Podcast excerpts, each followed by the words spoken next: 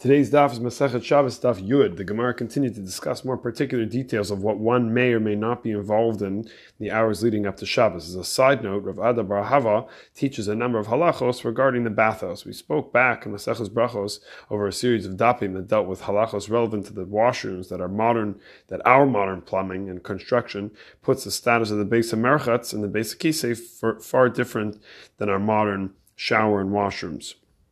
But at the end of the Amud, the Gemara differentiates between a Beis Hamerchutz and a Beis HaKisei, that a new bathhouse that has not yet been used for bodily activities and can even be used for tefillah, so reading Torah, or even wearing tefillin. And once it's been used for a bathhouse, the Gemara says it can no longer have these religious experiences, religious functions going on. There's one more item the Gemara discusses, Sheilas Shalom. So greeting others is not permitted in a Beis Hamerchutz because Shalom is one of Hashem's names based on a pasuk in Sefer Shoftim, Paragvav, where Gideon built a mizbeach and named Hashem Shalom. So Moshe finds as a tshuva in Igros Moshe. It's in Orach Chaim, Chelek Dalet, Siman Mem, Sif Katan Gimel. So where he's asked about using the word Shalom in a written greeting to someone else, or if one is writing, wants to write the word Shalom in the letter, it's as an opening or as a concluding word, would one be required to take off the letter Mem?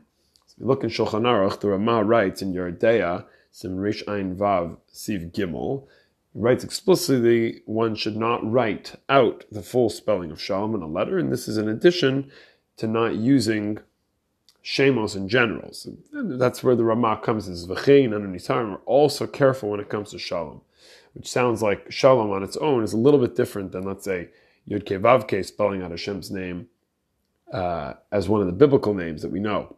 When it comes to Schach, the same Siman Yerdeah and Sif Katan Tetzain points out that most of the world are not strict on writing the name, on refraining from writing the name Shalom. And those who are careful don't put Shalom as open and closing words of a greeting, but if found in the middle of a paragraph. Explains Rav Moshe, for example, Shalom ben Ploni leploni, you're talking about peace between people, that's not a problematic usage of the words. It's the opening and closing. Furthermore, Rav Moshe says about his own Divrei Torah and Tshuvos, he finishes with the word Shalom.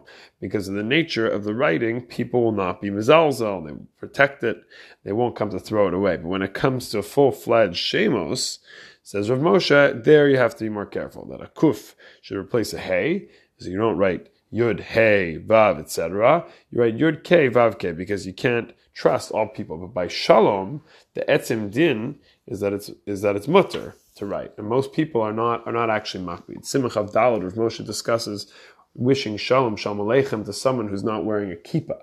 He says over there, someone who's not wearing a head. He says over there, he quotes the Stechemet. He says that we could have been machalik, that there'd be an isser of saying Shem Shemaim.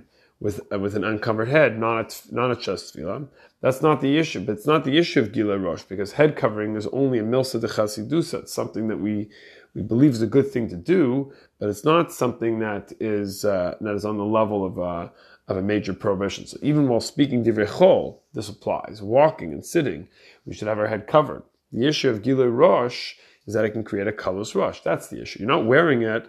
You don't have a sense of who's above you. You don't have a sense of what you stand for, what your values are, then you're likely to come to a situation of kalus Rosh, of light, treating things light. So head covering can encourage more responsibility, but wouldn't say this with someone who needs to have their head uncovered, which would be like, for example, somebody at a barber. But beyond this, the whole idea of having our head covered is going to be something that enables people to have a greater awareness of Hashem, and that's the reason why we encourage it so greatly.